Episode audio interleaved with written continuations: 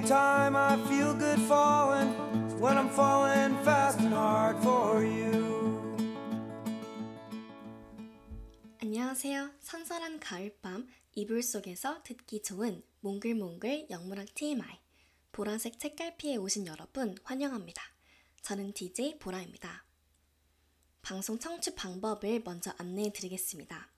보라색 책갈피를 PC나 스마트폰으로 청취해 주시는 분들께서는 yirb.yonsei.ac.kr 에서 지금 바로 듣기를 클릭해 주시면 되겠습니다. 그리고 사운드 클라우드에서 저희 방송을 비롯해 다른 방송들도 들으실 수 있으니까요. 많은 관심 부탁드립니다.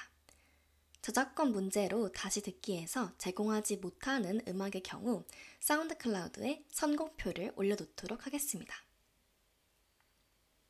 네, 안녕하세요. 이렇게 보라색 책갈피의 첫 에피소드로 찾아뵙게 되어 너무 설레는데요. 저는 지난 학기 열배에서 보라색 우체통이라는 방송을 담당했던 DJ 보라라고 합니다.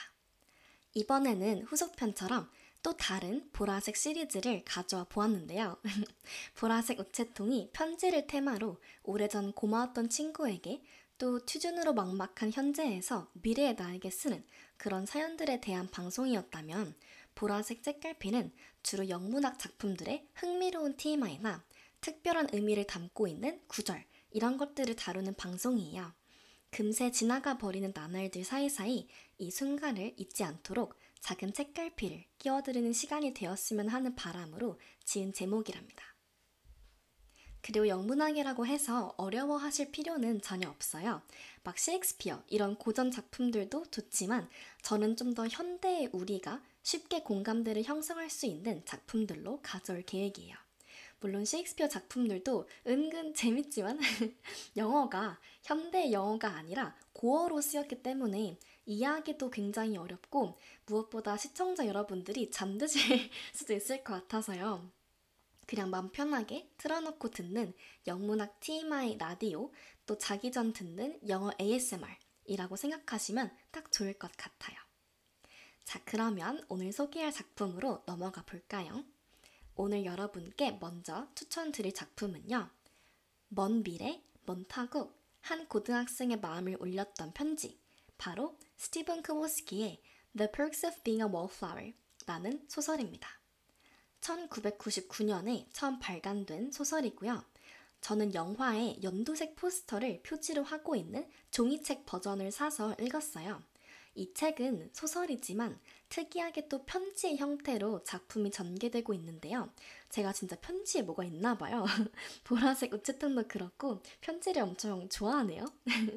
아무튼 여러분 혹시 월플라워라는 영화를 아시나요? 2012년에 개봉한 영화인데 이 소설을 실사화한 작품이에요. 해리포터 시리즈의 헤르미온느로 유명한 엠마 왓슨과 퍼시 잭슨 시리즈의 주인공이었던 로건 레먼, 그리고 케빈에 대하여나 DC 히어로물, 또 신비한 동물 사전으로 유명한 에즈라 밀러가 출연한 작품으로도 유명한데요. 이렇게 화려한 출연진 이외에도 수많은 사람들로부터 인생 영화로 사랑받는 힐링 영화이자 성장 영화인 만큼 이 원작 소설도 잘 알려져 있지는 않지만 저는 개인적으로 영화보다도 훨씬 큰 감동을 받았던 것 같아요. 암튼 이 The Perks of Being a Wallflower 이 소설은 15살 만 15세 고등학생 새내기 찰리가 익명의 누군가에게 쓰는 편지들로 이루어져 있는데요. 편지의 수신인은 끝까지 정체가 밝혀지지 않아요. 우리가 알 수 있는 건 편지의 발신인, 즉 주인공 찰리의 이야기예요. 찰리는 막 고등학교에 입학했지만 어딘가 또래 아이들과 다른 특별한 친구라는 걸 책을 읽다 보면 금방 알 수 있어요. 어떻게 보면 감정을 컨트롤하는 것을 좀 어려워하는 친구람 살짝 사회성이 없어 보일 수도 있지만 찰리의 서툰 솔직함과 타인을 생각하는 그런 선하고 진실된 마음씨가 굉장히 매력적으로 다가오더라고요. 그러나 또래 친구들은 이런 찰리와 친구해주지 않는지 찰리는 책의 초반부에 친구가 없습니다. 하지만 곧이어 영화에서는 엠마 왓슨과 에즈라 밀러가 맡는 두 남매 캐릭터, 샘과 패트릭을 만나게 되는데요. 그들은 다른 친구들과 뭔가 다릅니다. 찰리를 쿨하거나 평범하지 않다고 해서 괴짜, weirdo 이런 것들을 보지 않고 그냥 편견 없이 정말 똑같은 친구로 대해줍니다. 자유로운 영혼을 가진 샘과 패트릭을 만나면서 그들의 친구들과도 친해지게 되고 난생 처음 파티에도 초대되는 등 평범한 고등학생으로서 새로운 경험들을 하게 됩니다. 이때 이 책의 제목 The Wallflower랑도 직접적으로 연관이 있는 구절이 등장하는데요. 패트릭이 주인공 찰리에게 해주는 말이에요. 37쪽에 나오는 구절입니다. 파티에서 시시콜콜한 이야기와 농담 섞인 가십을 하던 패트릭과 친구들. 그들은 서로를 놀리던 와중에 문득 패트릭이 가만히 있던 찰리를 가리키며 친구 밥에게 말합니다. Then Patrick pointed at me and said something to Bob. He's something, isn't he? Bob nodded his head. Patrick then said something I don't think I'll ever forget. He's a wallflower. And Bob really nodded his head, and the whole room nodded their head. And I started to feel nervous in the Bob way, but Patrick didn't let me get too nervous. He sat down next to me. You see things, you keep quiet about them, and you understand. I didn't know that other people thought things about me. I didn't know that they looked. I was sitting on the floor of a basement of my first real party between Sam and Patrick, and I remembered that Sam introduced me as her friend to Bob. And I remembered that Patrick had done the same for Brad. And I started to cry. And nobody in that room looked at me weird for doing it. And then I really started to cry. 또래 친구가 없었던 찰리. 학교에서 투명인간 취급을 받아왔던 그는 누군가가 다른 사람들이 자신에 대한 생각을 하고 있었다는 사실 자체가 너무나 신기하고 또 낯설기만 한데요. 조용하고 막 재밌게 보이려고 노력하지도 않는 그런 찰리를 이 친구들은 마치 wallflower, 즉 벽지에 있는 하나의 꽃무늬 같다고 표현합니다. 튀려고 하지도 않고 주인공이 되려고 하지도 않지만 자기 자리에서 그들을 이해하고 또 이야기를 들어주는 그럼으로써 그 방의 분위기를 잡아주고 완성시켜주는 필수적인 존재. 이렇게 wallflower를 해석할 수 있을 것 같아요. 어느 그룹에 속한다는 소속감도 그러한 그룹에서 자신이 대화의 주인공처럼 관심의 센터가 되어본 경험도 처음이었던 찰리인데요. 감정을 컨트롤하는 것이 아직 어려운 찰리는 그렇기 때문에 감격해서 자기도 모르게 눈물을 막 흘리거든요. 하지만 제 마음을 더 울렸던 건 그 방에 있는 사람들 누구도 그렇게 갑자기 울기 시작하는 찰리를 이상하게 보지 않았다는 거예요. 감정을 표출하는 방식, 또 말하는 방식이 조금 다른 사람들과 다를지라도 weirdo, 너는 괴짜다 이렇게 생각하지 않고 뭐 좀 다르면 어때? 우리도 다 다르고 그런 점에서 다 똑같아. 이렇게 찰리를 편견 없이 받아준 친구들이 제가 다 고맙고 감동적이더라고요. 이후에 찰리가 친구들과 함께 사소한 농담으로 웃음을 터뜨리는 장면에서 And in that moment, I swear we were infinite 라고 하는 구절이 있는데요. 이건 나중에도 나오지만 이 infinite, 영원할 것 같았다. 이 표현은 이 월플라워 책의 가장 유명한 프레이즈인 것 같아요.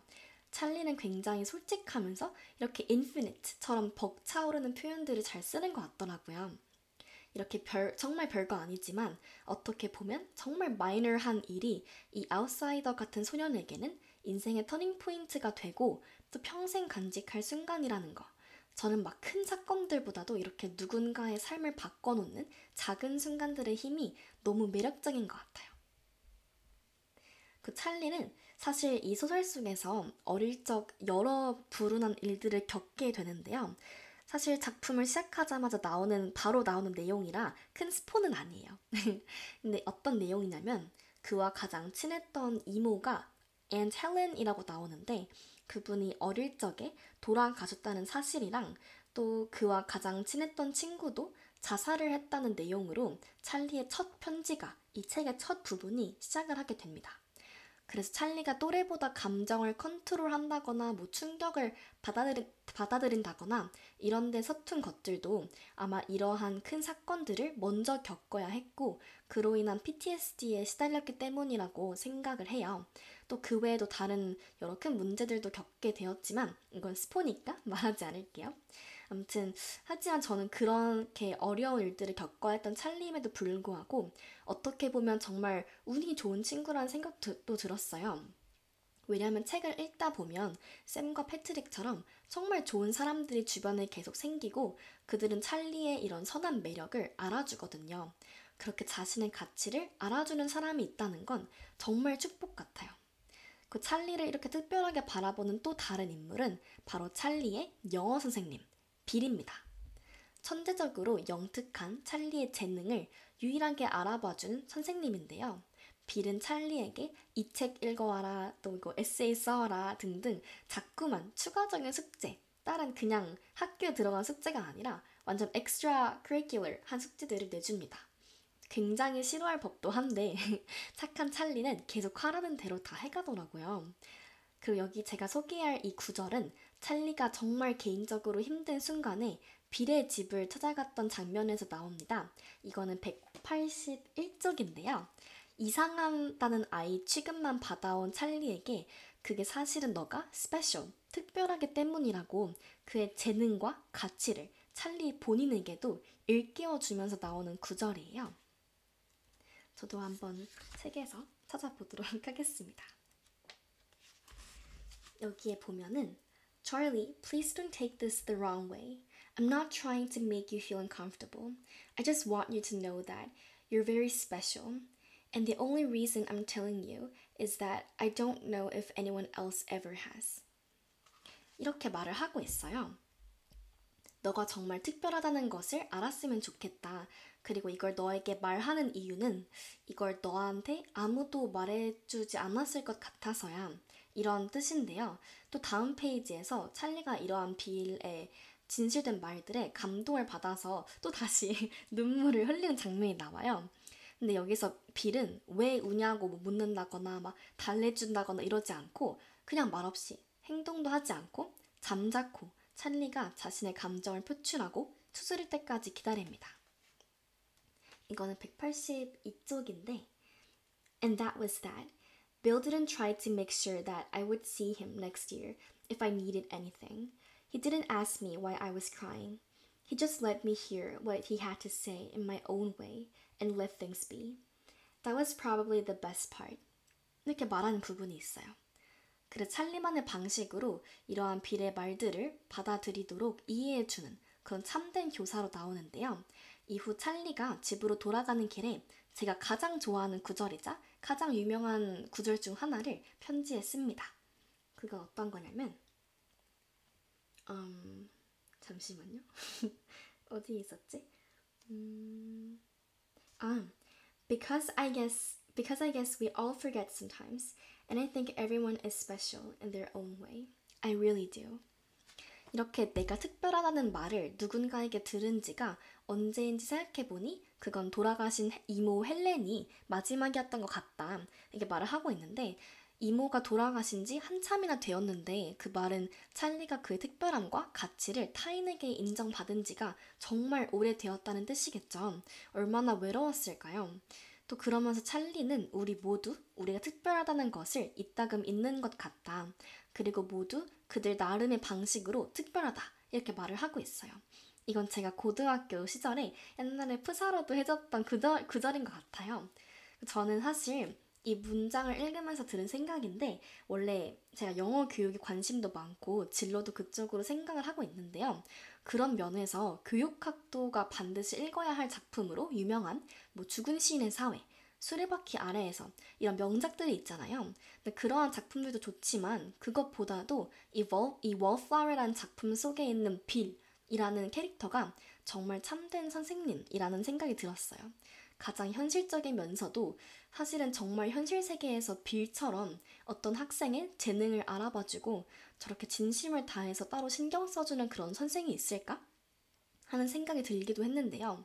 막 죽은 신의 사회처럼 플로상 큰 일을 하거나 막 다수에게 가시적인 변화를 가져오는 건 아니지만 오히려 아무도 알아주지 않는데도 이 한 명의 독특하다고 사람들이 말하는 학생을 계속해서 학교 생활을 포기하지 않게끔 이끌어주고 재능을 그 속에서 나올 수 있게끔 알아봐주고 잡아주는 것이 더욱 대단하다고 느꼈던 것 같아요. 그래서 저는 정말 이 빌이라는 캐릭터가 숨겨진 영웅이라는 생각이 들었습니다. 이제 어느덧 책 마지막쯤에 나오는 구절들을 소개해 드리려고 하는데요. 사실 이건 스포라고 하기엔 전개된 내용을 막 담고 있는 부분이 아니라서 괜찮을 것 같습니다. 이 부분들은 그럼 장면이나 context, 맥락 이런 것보다도 그 구절 자체로 한번 어떤 의미일지 예상해 보시는 것도 되게 재밌을 것 같아요. 그 한번 차례대로 읽어 드릴게요. 이거는 211쪽에 있는 구절인데요. 음, so I guess we're who we are for a lot of reasons, and maybe we'll never know most of them. But even if we don't have the power to choose where we come from, we can still choose where we go from there. We can still do things, and we can try to feel okay about them. 이러한 구절이에요. 우리가 어릴 때 의지와 상관없이 경험하게 되는 일들이 있잖아요. 뭐 가정 환경이 될 수도 있고 책 속의 찰리처럼 세상과 어른으로부터 상처를 받을 수도 있겠죠. 그러나 어쨌든 우리는 우리가 타고난 환경과 선천적인 뭐 특징 이런 것들을 결정하지 못할지라도 우리가 앞으로 어, 딜 향해서 나아갈지 그 방향은 직접 정할 수 있는 거니까 어떠한 사람이 되어 나가는 건 내 결정이고 온전히 내가 나를 빚어가는 거니까 그리고 또 나를 나 스스로와 함께하는 그 과정이 나한테 너무 소중하고 사랑스럽고 벅차오른다는 것. 이렇게 나는 부끄럼 없이 사랑받아 마땅한 사람이라는 것. 이러한 것들을 이 책은 요 구절을 통해서 말하고자 하는 게 아닐까 하는 생각이 전 들었던 것 같아요. 그리고 진짜로 이제 정말 마지막 구절로 제가 골라온 가장 마지막 구절을 전해드리려고 하는데요. 영화에서 가장 유명한 장면이자 가장 유명한 대사이기도 합니다. 이거는 213쪽에 나와 있어요. 음... As we went into the tunnel, I didn't hold up my arms like I was flying. I just let the wind rush over my face. And I started crying and smiling at the same time. Because I couldn't help feeling just how much I loved my Aunt Helen for buying me two presents, and how much I wanted the present I bought my mom for my birthday to be really special. And how much I wanted my sister and brother and Sam and Patrick and everyone else to be happy. But mostly I was crying because I was suddenly very aware of the fact that it was me standing up in that tunnel with the wind over my face, not caring if I saw downtown, not even thinking about it, because I was standing in the tunnel and I was really there, and that was enough to make me feel infinite. 저는 영화를 볼 때도 이 부분이 눈물이 났던 것 같고 책을 읽으면서도 너무 벅차올랐던 기억이 있어요.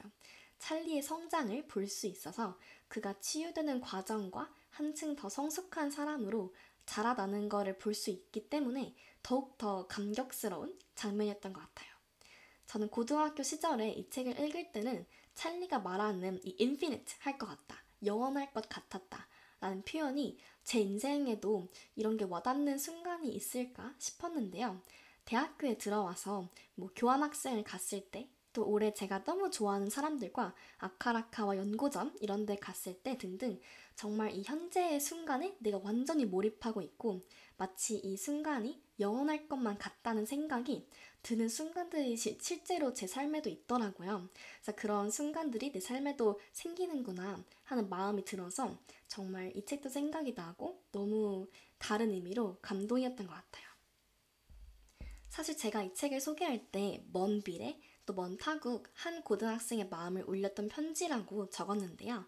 사실 그게 찰리 본인을 가리키는 걸 수도 있지만 한편으로는 저 스스로도 여기에 해당이 된다고 생각해요. 저 역시도 고등학생 시절 찰리처럼 스스로 insecure 하고 사회에서 내 가치를 알아봐주는 사람이 과연 있을까? 뭐 나는 어떤 사람인지 너무 나약한 사람은 아닐지 등등 정말 스스로에 대한 고민이 많았던 것 같아요. 그럴 때 읽었던 책이 바로 이 The Perks of Being a Wallflower 라는 책인데요. 그래서인지 정말 독서실에서 시간 가는 줄 모르고 하루 만에 공부도 안 하고 다 읽어버렸던 기억이 있어요. 찰리의 편지 하나하나가 아직도 기억에 생생할 만큼 저에게도 큰 위로가 되었고 성장의 밑거름이 되어준 작품이라고 생각해요. 여러분에게도 이 책이 큰 치유가 되기를 바라면서 찰리의 이야기를 이렇게 소개해 드리고 싶었습니다. 자, 이제 어느덧 마무리할 때가 되었는데요. 저는 지금도 가끔 힘들 때면 이 책을 책장에서 꺼내서 위에 소개드린 구절들, 구절들 위주로 소리내서 읽어보곤 해요. 그러면 진짜 마법처럼 조금씩 마음도 진정이 되고 그 순간의 고민들이 잠시나마 사그러들더라고요. 그러면 또 문득 찰리의 뒷이야기가 궁금해지기도 해요. 이게 1991년 배경이잖아요. 그러면 지금쯤 찰리는 거의 저희 부모님 세대보다 살짝 어린 저희와 비슷한 나이의 자녀들이 있을 수도 있는 그런 나이인 건데 과연 찰리는 어떻게 됐을까요? 궁금하시지 않나요? 저는 정말 이런 과거 배경의 책들을 읽으면 그 뒷이야기가 이 주인공들이 현재는 어떻게 어떤 모습으로 살고 있을지 너무 궁금하더라고요. 아무튼 이것도 소설을 읽으신 후에 여러분들께 상상에 맡기도록 하겠습니다. 지금까지 보라색 책갈피의 첫 에피소드를 함께 시청해주신 여러분 너무 감사드리고요. 다음 2화에서 또 특별한 작품으로 만나 뵙도록 하겠습니다.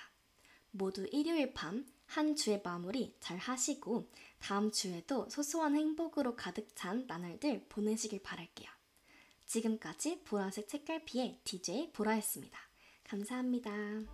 The last two digits when I'm calling fade away, but somehow I'll get through.